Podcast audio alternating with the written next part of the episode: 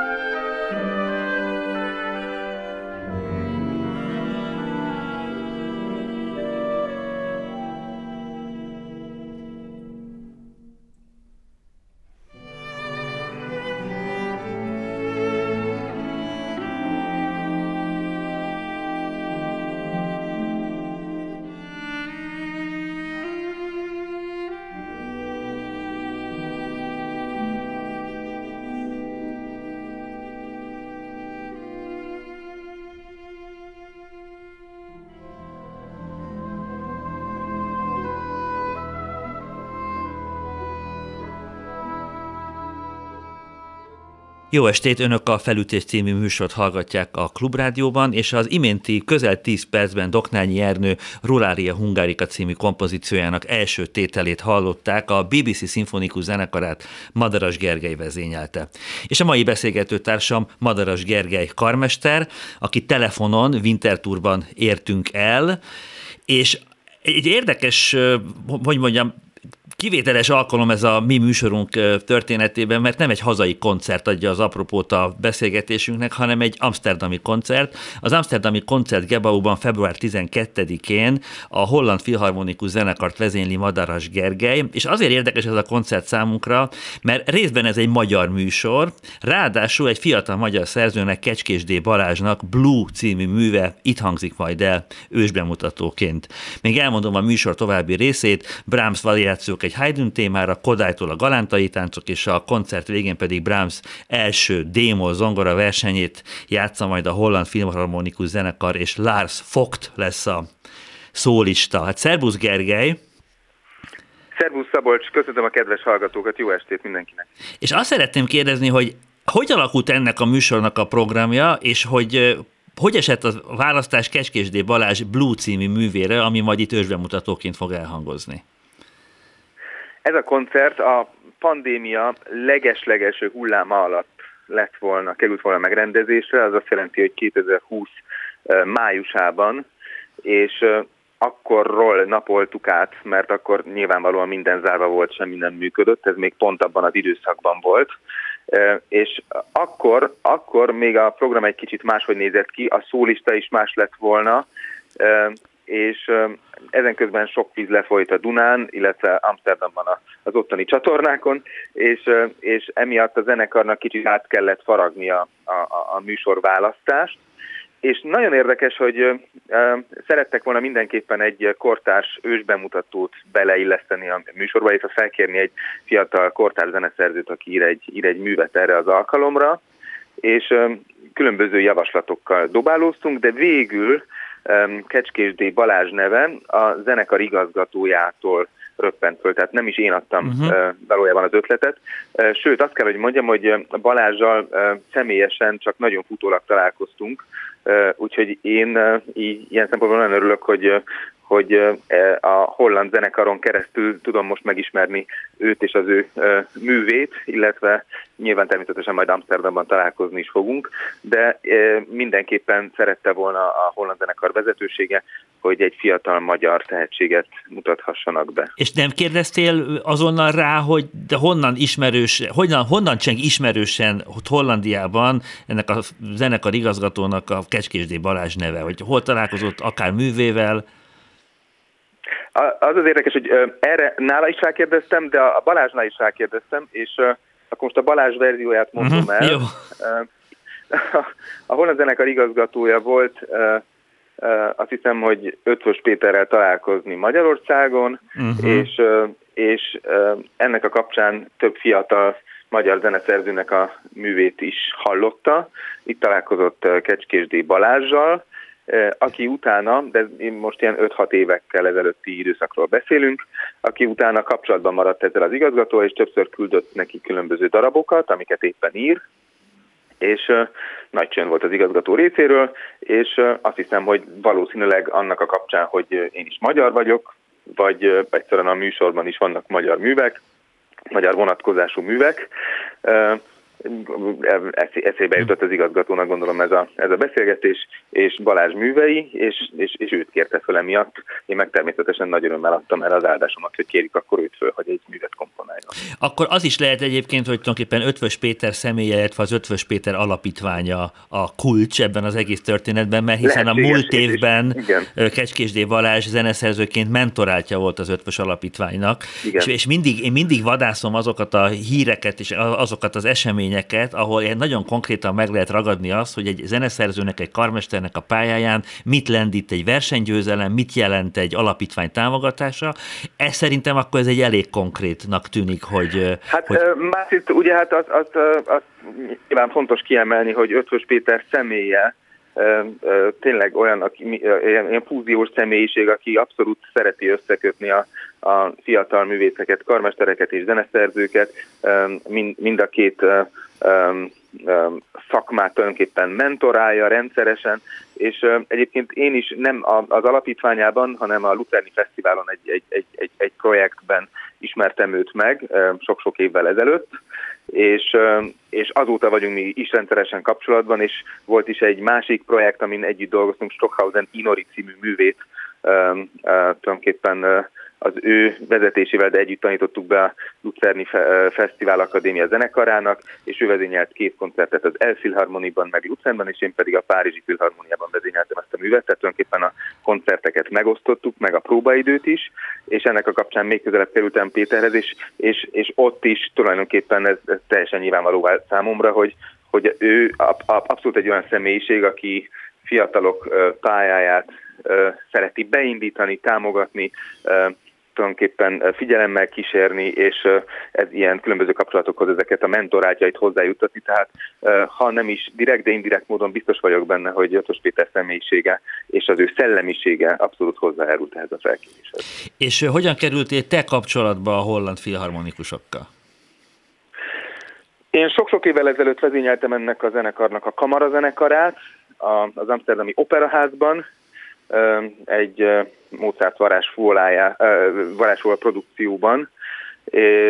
Akkor találkoztam először a zenészekkel, de mondom, ez azt hiszem, hogy 2014 vagy 15 Aha. lehetett, és azóta a zenekarral kapcsolatban maradtam, illetve nyilvánvalóan az ügynökségem rendszeres kapcsolatban van velük, és már sokszor próbáltunk különböző projektet, projekteket keresni, hogy hogy tudnánk együttműködni, és nyilván ezek, ezek, ezek, a, ezek a felkérések általában egy másfél-két évvel előre jönnek, tehát ez azt jelenti, hogy ha ez a koncert 2020 májusában lett volna, akkor azt hiszem, hogy mondjuk 2018-ban jöhetett ez a felkérés, és most ugye 2022-ben uh-huh. fog megvalósulni. Tehát, hogy ezeknek ilyen időintervalluma van. Így kerültem velük kapcsolatba, viszont még a nagy zenekarra, tehát a a, a, az egész szimfonikus zenekarral még sosem dolgoztam, úgyhogy nekem is ez egy első találkozás lesz. És akkor a harmadik kérdés a, konkrétan ezzel a koncerttel kapcsolatban, hogy te vezényeltél-e már a, a, ebben a nagyon híres koncertteremben, a Amsterdami Koncertgebauban korábban, vagy ez itt neked most debutálás lesz? Hát képzeld el, Szabolcs, hogy nagyon érdekes, hogy vezényeltem, Viszont, viszont az nem egy koncert volt, pontosabban érdekes, nagyon érdekes volt, és ennek a nyomait a Youtube-on is föl lehet lelni, hogy 2012-ben, tehát pont 10 évvel ezelőtt az Amsterdami Koncertgebau zenekara, tehát nem a holland filharmonikusok, akikkel most fel fogok lépni, hanem a Koncertgebau zenekar, az ő történetükben először hirdettek egy mesterkurzust Maris Jansson. Uh-huh.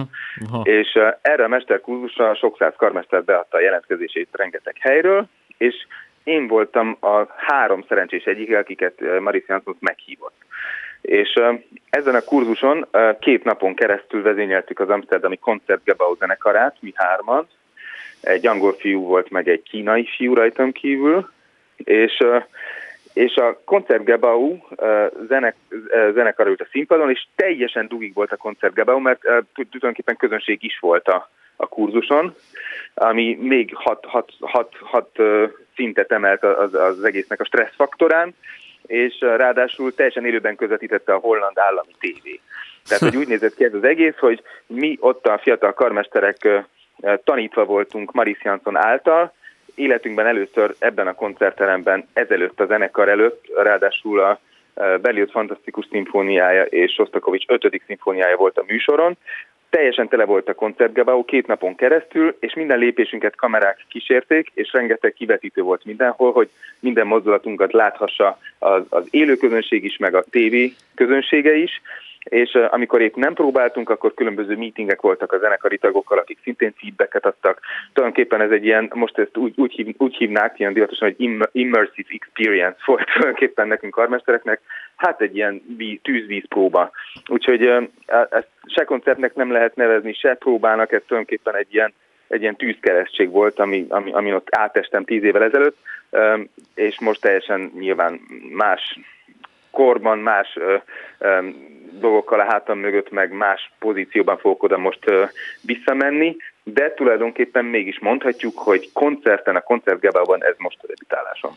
És vissza tudsz emlékezni arra, hogy hát Maris Jansson nem is olyan régen, számomra egyébként elég váratlan módon hunyt el, hogy az ő személyiségéből, az ő karmesteri filozófiájából, akár az ő technikájából, az ő megközelítés módjából ilyen körülmények között elég feszkós körülmények között, mi az, amit, ami, ami rád ragadt, amit, amit el, el tudtál hozni erről a nagyon speciális mesterkúzusról?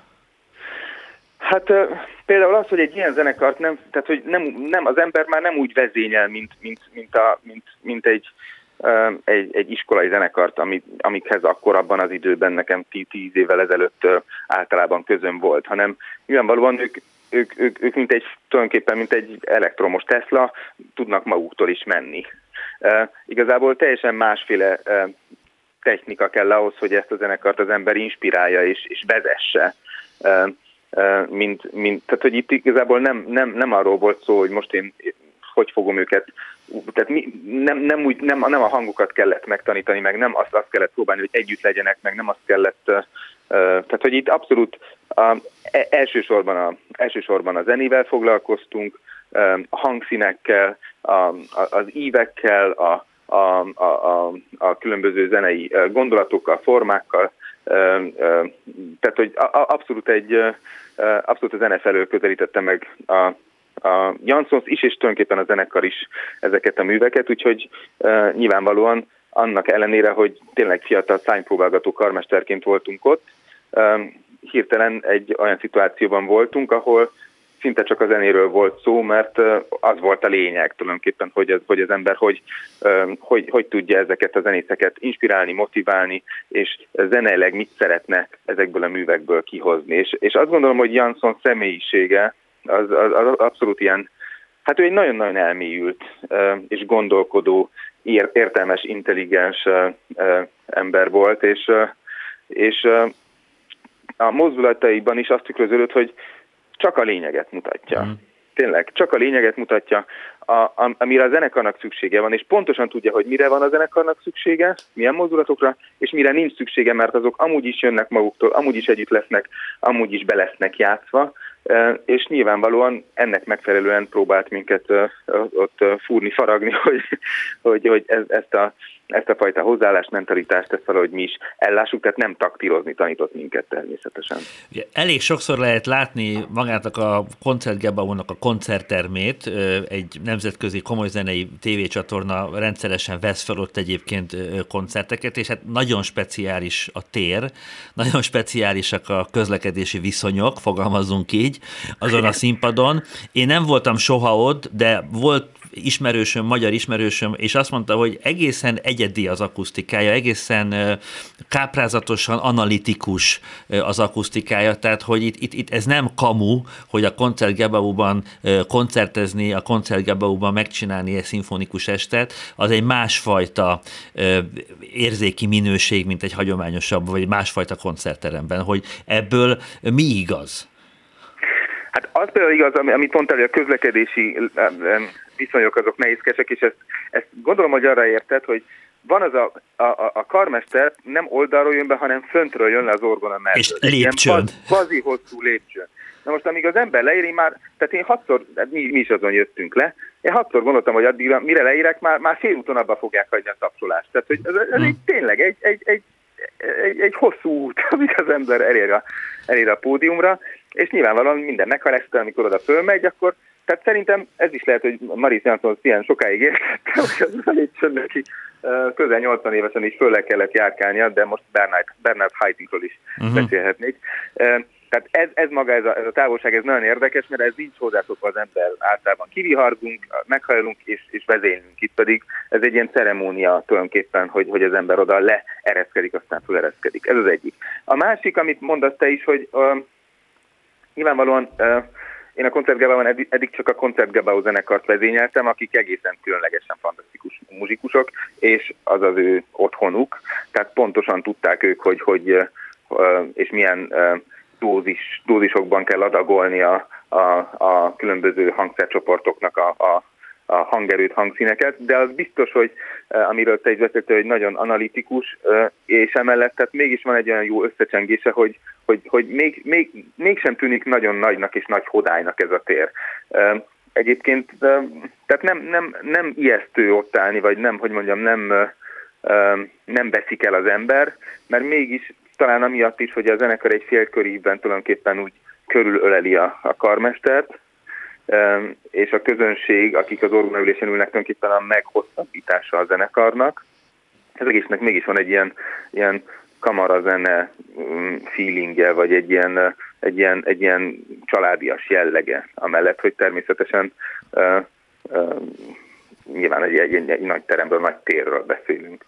Tartsunk egy lélegzetvételnyi szünetet, és hamarosan folytatjuk a beszélgetést Madaras Gergely karmesterrel. Felütés Remek művek és alkotóik a klasszikusok vonzásában.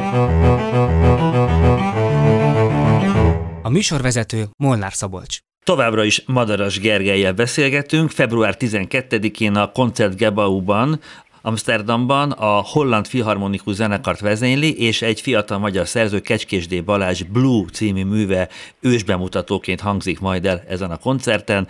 Továbbá Brahms Haydn variációi Kodálytól a Galántai táncok és Brahms első démo zongora versenye Lars Vogt szólójával.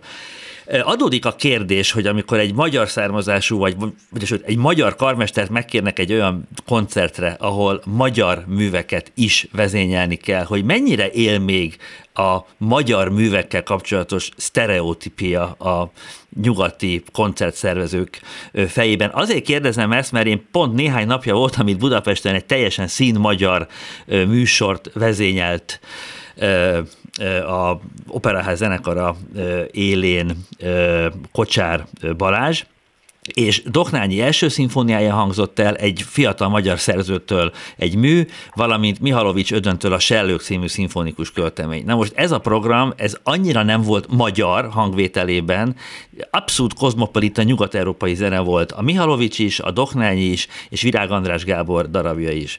Hogy, hogy 2022-ben még mindig kell egy galántai táncok típusú darabnak, nem mint hogyha ez menne egy fantasztikus mű, elhangozni ahhoz, hogy a holland néző elhiggye, hogy ez egy magyar program?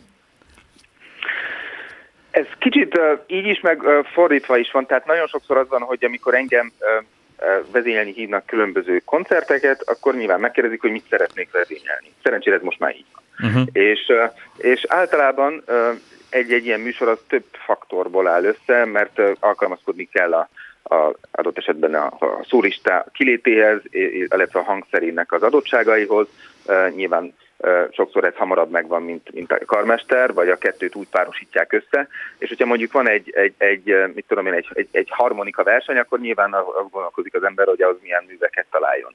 Itt adott volt egy Brahms zongora verseny, de azt nem tudtuk, hogy melyik az egyik a kettő közül, és nyilvánvalóan ehhez próbáltunk valamilyen passzentos műsort kitalálni, és, és, és, és mint mondtam, itt, itt rengeteg variálás volt már ez a, ez a műsor, sok, sokféleképpen nézett már ki, de nyilvánvalóan a Brahms zongora verseny az elfoglal egy egész fél időt. Igen. És nyilvánvalóan, hogyha szeretnénk bele szintani a műsorba egy ősbemutatót is, akkor, akkor, akkor nyilván limitált az az idő, ami, ami a zenekari művekkel tölthetünk. És a Brahms Haydn variációk a szintén valahogy a műsor részét képezte, vagy pontosabban valami ajánlat része volt, szerették volna, hogy a Brahms zongora a Brahms és a Haydn variáció az elhangozzon, és nyilván akkor benne felmerült, hogy milyen jó lenne ezt egy Haydn szimfóniával esetleg összepárosítani. Minden esetre maradt tulajdonképpen 15-18 perc, ahova kellett találnunk egy oda, oda passzoló uh-huh. darabot, amit ami mégis más, de, de, de azért megy ezekhez a művekhez, a közönség is élvez, a zenekarról szól, a zenekar szólistáit emeli ki, és a, rólam is szól, mert hogy én, én, én tulajdonképpen, hogy, hogy, hogy, hogy én ki vagyok, mi vagyok, mi, mi, mit, mit, mit vezénylek. És nyilván a Galánta ilyen szempontból nagyon is kézenfekvő volt, de azért hadd mondjam el, hogy én bárhol megyek, nagyon-nagyon szeretek elsősorban magyar repertoárt javasolni. És ez nem, nem Nem csak azért, mert azt gondolom, hogy az emberek azért hívnak engem, hogy magyar repertoárt halljanak, inkább, inkább fordítóan, én, én ezt nagyon magaménak érzem, nagyon szívesen vezénylem, és egyébként pont Kocsár Balázsral beszéltünk pár napja Na. telefonon, pont a, Doknányi első, pont a Doknányi első szimfóniájáról, mert Liésben, ahol én most már harmadik éve vagyok a, a Liézsi Királyi Filharmonikusoknak a zeneigazgatója, ott én Doknányi első szimfóniáját tűztem két héttel ezelőtt a műsorra. Hát, most azt és... fogják hinni a hallgatók, hogy összebeszéltünk. Hát abszolút nem. Na, igen, nagyon érdekes, hogy pont ezt a koncertet emeltet ki, mert Doknányi első szimfóniája szerintem egy fantasztikus mű, amit, amit, amit Doknányi 24 évesen írt, olyan, mint a Brahms 6. szimfónia, vagy Bruckner 11. vagy nem tudom, tehát hogy tényleg ez a, ez a, ez a, ez a feeling van benne, és, és benne van az is, hogy 24 évesen az ember 15 perccel hosszabbat ír, két kürtel többet ír. Öt tétel. Tehát, igen, mint, mint amennyit, amennyit érdemes, de, de ebben benne van minden, nekem mindent bele akar tenni Doknányi ebben a műbe, és én egyébként nagyon szeretem ezt a, ezt a darabot, és, és már sok helyen vezényeltem a, a a, a, a, a Skót BBC zenekarától kezdve a, a mit tudom én, a Montpellier, a francia állami Montpellier zenekarral, vagy, vagy, és most és azt gondoltam, hogy Liésbe is mindenképpen szeretném ezt a zenekarral megismertetni ezt a művet. Na most az első próbát le, levezényeltem, egyébként ennek a koncertnek lett volna élő közvetítés a rádióban, illetve a Mezzo fölvette volna, és azt aztán Magyarországon is tudták, tudták volna nézni az emberek utána, utólag. Tehát, hogy ez egy nagy, nagy projekt volt ott Liésben, és a, a, a két próban abból, mert ennyi jutott, a két próban abból az elsőt azt, azt, azt meg is csináltam, és a zenekarnak betanítottam tulajdonképpen a darabot, és másnap reggel pozitív lett a koronatesztem. Mm. Na most ez azt jelentette, hogy én nem fogom tudni a koncertet vezényelni, de, de ezt, ezt az egész programot ugye körém alakították, illetve én, én, én szerettem volna oda vinni, hát ki a francot ugrattunk be magam helyett erre, erre, erre a darabra. Na és akkor itt jött az, hogy én végtelefonáltam az összes magyar karmestert, hogy ki tudnak kiugrani Liésbe a Doknány első szimfóniáját elvezényelni, és a, a, tulajdonképpen a, a, nem, nem szeretnék neveket mondani, de a legnagyobbakat hívtam föl, akik közül a legtöbben azt mondták, hogy ők még életükben nem vezényelték Igen. ezt a darabot. Ez, ez Igen. E, olyan szempontból meg tudom erősíteni, hogy iszonyatosan ritkán találkozik vele az ember, tehát hogy Igen. úgymond nincs kézben Igen. a darab. Igen. Én, én onnan ismerem egyébként, hogy több évvel ezelőtt a rádiózenekarra vezényeltem a művészetek palotájában. A rádiózenekar tűzte akkor műsor, akkor még Zombola Péter volt az ő programigazgatójuk, és az ő ötlete volt, ez tényleg 16-ról beszélünk, vagy valami ilyesmi, akkor találkoztam először a művel, és azt hiszem, hogy a zenekar is.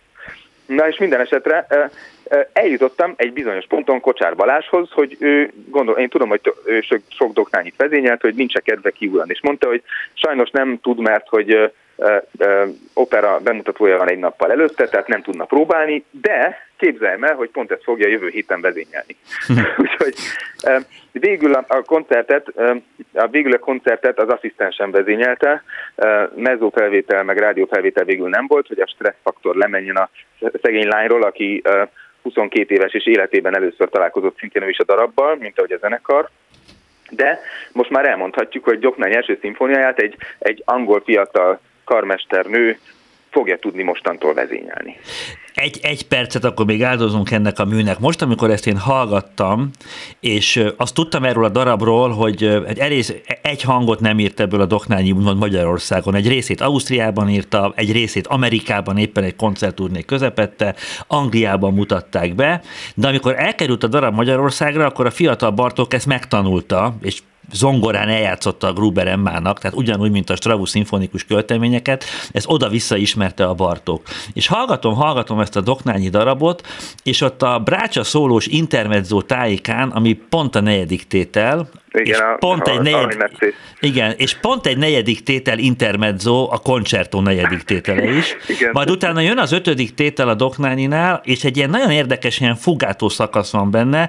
Mit ad Isten, a koncertó ötödik tételében is van egy fugátó szakasz, hogy, hogy nem emlékszem arra, hogy a Bartók irodalom felfigyelt volna arra, hogy itt ezt a, ezt a művet nagyon ismerte a Bartók. Igen, hát ráadásul több mint 40 év telt el és a pont, két, két mű igen. között és ez is milyen véletlen, hogy majd a beszélgetésünk végén egyébként pont a Bartók koncerto ötödik tételéből fogunk majd játszani, tehát hogy ugye ennek majd utána fogok nézni, hogy van-e ennek irodalma a Bartók irodalomban, hogy itt is van egyfajta referencialitás, hogy a uh-huh Jó. Uh... És amit mondasz egyébként, ez tényleg igaz, hogy, tehát, hogy Doknányira, és most Doknányról azért is beszéltünk, mert ugye a Dok, Doknányival kezdtük, azt hiszem a zene a Doknány volt, amit hallgattunk. Ezzel is csak szeretném megerősíteni, hogy én például a BBC szimfonikusokkal rengeteg Doknányi művet vettem föl, most a Liézsi filharmonikusokkal, tehát a saját zenekarommal az elkövetkezendő három évben fogunk az Alfa lemez kiadónak Doknányi összes szimfonikus művét felvenni, lemezre venni. Hm. Ezen kívül most például itt Winter Tourban most lett vége a próbámnak, ott Bartók táncfitjét vezényeltem, és, a, és egyébként a, a Amsterdam utáni héten a Rai zenekarát fogom vezényelni Torinóban, ahol az eredeti műsor az meg a kék szakálú lett volna. Sajnos ez nem fog megvalósulni, más program kell, mert túl nagy és új izé, szabályok vannak Olaszországban, de hogy én, én, én igenis, tehát hogy nem csak a, a, nem csak a galántai táncokat tűzöm műsorra magyarként, ezzel, ezzel csak azt szerettem volna megerősíteni, és igenis nagyon fontosnak tartom, hogy, hogy ezt, ezt a, a, az én tulajdonképpen az, az én hát, hátteremet, a, a, az én gyökereimet, az, az én kultúrámat ilyen módon igyekezzek népszerűsíteni, és egyébként az az érdekes, hogy pont Doknányi az egy nagyon érdekes figura, mert hogy az abszolút, ami, ahogy te is mondod, de egyébként Bartókra ugyanezt el lehet mondani, hogy elképesztően kozmopolita zenét írt, és szerintem abszolút benne is volt a, az ő mentalitásában ez a kozmopolita gondolkodás, és, és éppen emiatt tulajdonképpen mindegy, hogy most Skóciában vagy Bambergben, vagy Winterthurban, vagy Montpellierben vagyunk, az emberek tudnak hozzá kötődni, a zenészek élvezik ezt a muzsikát játszani, tehát, hogy meg, tudnak vele rezegni. Sokszor említetted már a te mondja, anyacégedet, a Liezsi zenekart. Hagyj kérdezzem meg, hogy túl azon, hogy láttam a Facebookon, hogy például a, a Covid időszakban például te autóval közlekedtél Európában, vagy, vagy, vagy busszal, vagy tehát, hogy nem repülővel, ami nyilván ez is a, a, a pandémiának volt köszönhető. De hogy ott az a zenekar az, ö, hogyan vészeltétek át, ö, vagy még lehet, hogy ez még nem is szabadna múlt időben beszélni, hogy hogyan vészelitek át éppen, és hogy voltak-e ott olyan speciális projektek, amik ilyen direkt módon válaszoltak a megváltozott szituációra? rengeteg olyan projekt volt, ami nem valósult meg a szituáció miatt. Uh-huh. És ezek, ezek nagy szívfájdalmaim, és egyébként szintén sok magyar vonatkozás dolog van benne, például a, csináltunk volna egy, egy kurtág lemezfelvételt, a még föl nem vett kurtág szimfonikus művekből, a Gyuri bácsi áldásával, illetve tulajdonképpen közreműködésével, mert mindig már végighallgatta volna a különböző tékeket minden, minden próbanap után. És például e, e, ezek az ilyen nagyobb szabású művek sajnos el lettek tolva, el, el, elmaradtak. És, és ez egyébként nekem nagyon fájt, hogy rengeteg olyan nagy művet, amit műsorra tűztem, azokat nem tudtunk, főleg az első időben megtartani. De nem, nem csak magyar művek voltak, mit tudom én, a, a, a, a játszottuk volna Prokofjevnek a, a, a, az orosz fordalom 20. évfordulójára írt kantátáját, amik nyilván ilyen, ilyen gigászi művek, de ez egy nagyon nagy terem, ami ott van, nagy a zenekar, és nyilvánvalóan a közönség élvezi az ilyenfajta projekteket. Tehát tulajdonképpen amit, amit, amit gyökerestül felforgatott, vagy fenekestül felforgatott ez a pandémia, az, az az volt, hogy el kellett tudnunk kezdeni flexibilis módon gondolkozni, és gyorsabban reagálni az adott helyzetre. Tehát amit most a, a beszélgetésünk elején beszéltünk, hogy engem általában két évre előre szoktak felkérni különböző zenekarok, az, az, az teljesen átírt ez a, ez a Covid, mert például hiába volt meg, hogy már két évvel el, előre, hogy pontosan eh, ki fog játszani, hánykor fog játszani, hogy lesz a beosztás, ki hogy fog ülni. Ezek percenként változnak és most a percenként változnak, ezt, ezt tényleg ezt, ezt szó szerint kell érteni, mert mit tudom én, a, a decemberben a, még Franciaországban turnéztunk a zenekarral, és most ezt kiemelném, hogy turnéztunk a Covid alatt, hogy az mhm. egész zenekar egy francia turnéra ment. Januárban már újra csak 200 embert engedhettünk be a koncerttermünkbe, a, a, a, illetve például a, most a, tulajdonképpen a Koncertgebau koncertes, a Koncertgebau projektem előtti napokban veszük fel ezt a beszélgetést. Tehát ezt most még jövő időben tudom mondani ezt a projektet, ami majd lesz, a Koncertgebau a holland filharmonikusok igazgatója most hívott engem föl, hogy a Koncertgebau el kell hagyni a közönségnek este tízig.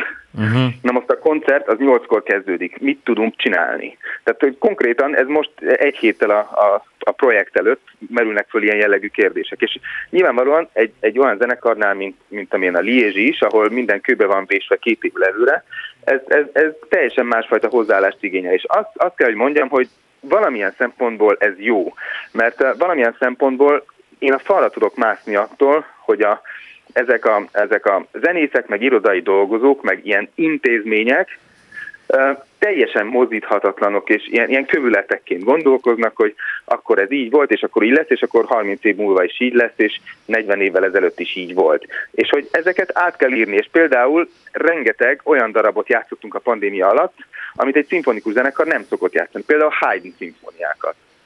Vagy, vagy, vagy, vagy végigjátszottunk több Schubert, sőt Schumann szimfoniákat kisebb apparátussal, ugye a zenekar fele az nem fért fel a színpadra, mert két méterre kellett egymást ülni uh-huh. a mhm. zenészeknek.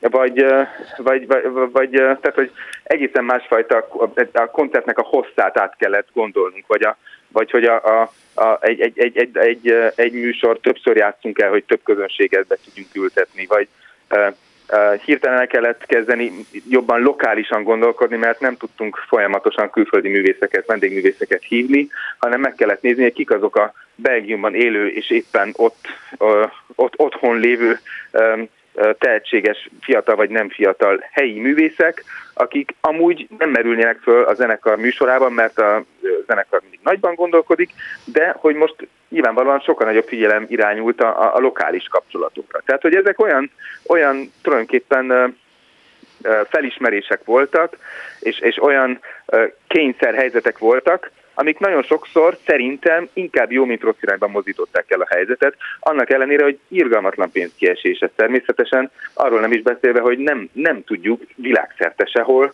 hogy, hogy lehet, hogy most még támogatják a, a kormányok, államok, városok a, a, a kultúrát vagy a klasszikus zenét, de hogyha ez így megy tovább, és a gazdaság ilyen alacsonyan tud pörögni a pandémia miatt, és ez még sok évig így lesz, ki tudja, hogy mondjuk 5 vagy 10 év múlva, amikor egy zenekar büdzséjét beszélik át a Városházán, pont a zenekarnak akarnak adni a, a, a kis plusz pénzt, és nem mondjuk egy kórháznak, vagy egy uh-huh.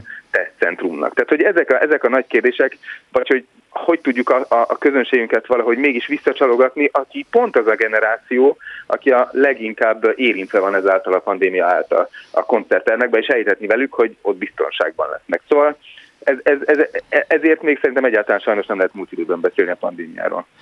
Van egy Nyugat-Európában, főleg Németországban dolgozó karmester, most a neve nem érdekes, nálam szerintem valamivel fiatalabb, nálam valamivel idősebb, és nála olvastam azt, hogy egy elég jó nevező zenekarhoz fölkérték zeneigazgatónak, és akkor a menedzser igazgató egy bizalmas beszélgetésben azt mondta, hogy hát azért lássuk be, hogy azért alapvetően a mi dolgunk mégis csak az, hogy szórakoztassuk a közönséget.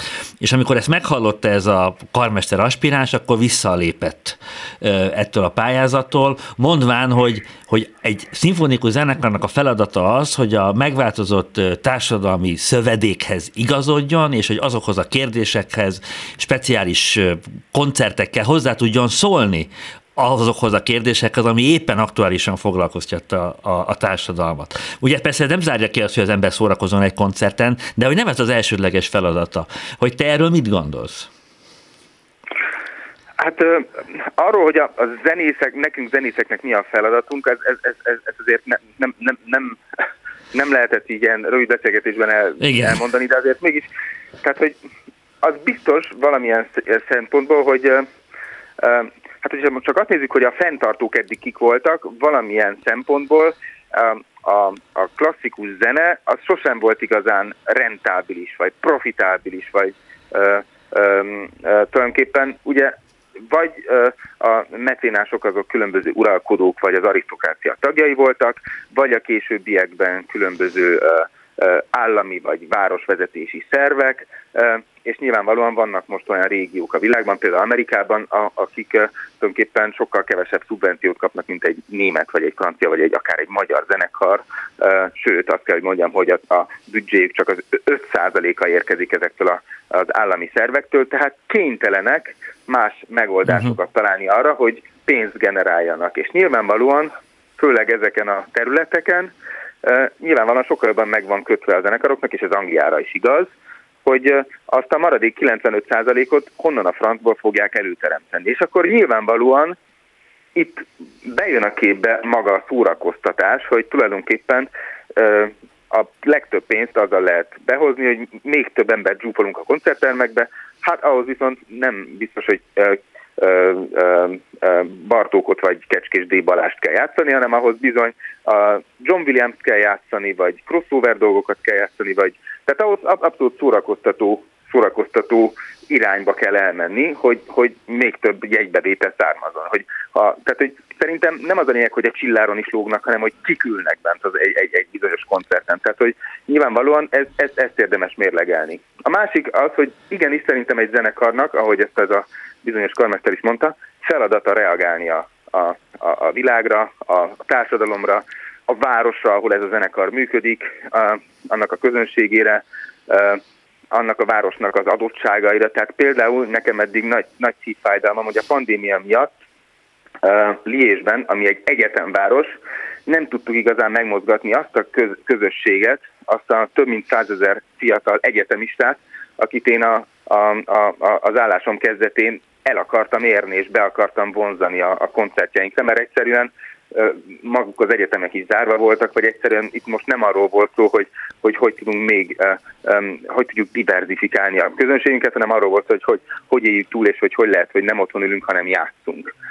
És nyilvánvalóan ezek a, ezek a kérdések, ezek most azért át lettek nyilva, meg most nyilván tüzet oltunk, de hosszú távon szerintem olyan szempontból igaza van ennek a karmesternek, hogy egy, egy, egyik, egy, egyrészt szórakoztatás, ami a feladatunk, másrészt viszont valamilyen szempontból értékmegőrzés, a kultúra terjesztés, illetve igenis megismertetése ezeknek, a, ezeknek, a, ezeknek, a, ezeknek az értékeknek, amit mi zenészként képviselünk. És, és egyébként erre rengeteg er, szuperebbnél szuperebb ötlet van már különböző zenekaroknál. Én például azt találtam ki, hogy elindítottunk egy olyan sorozatot, ami, tehát hogy hogy lehet bevonzani tulajdonképpen megszakadt a telefon, de közben a műsoridőnk is lejárt. Madaros Gergelyel beszélgettünk, aki a Koncertgebau Amsterdamban fogja vezényelni a Holland Filharmonikus Zenekart, és Kecskésdé Varázs Blue című műve itt hangzik majd el ősbemutatóként. A mai műsor elkészítésében Csorba László és Budai Márton volt a segítségünkre, és zárásképpen pedig következik Bartók koncertójának utolsó tétele, a Nemzeti Filharmonikusokat Madaras Gergely vezényli, hogyha lábdobogás hallanak a felvételen, az azért van, mert a zenére éppen a Szegedi Kortás Balett táncol. A jövő héten Csaló Gábor lesz a vendégünk, Molnár Szabolcsot hallották a Viszonthallásra.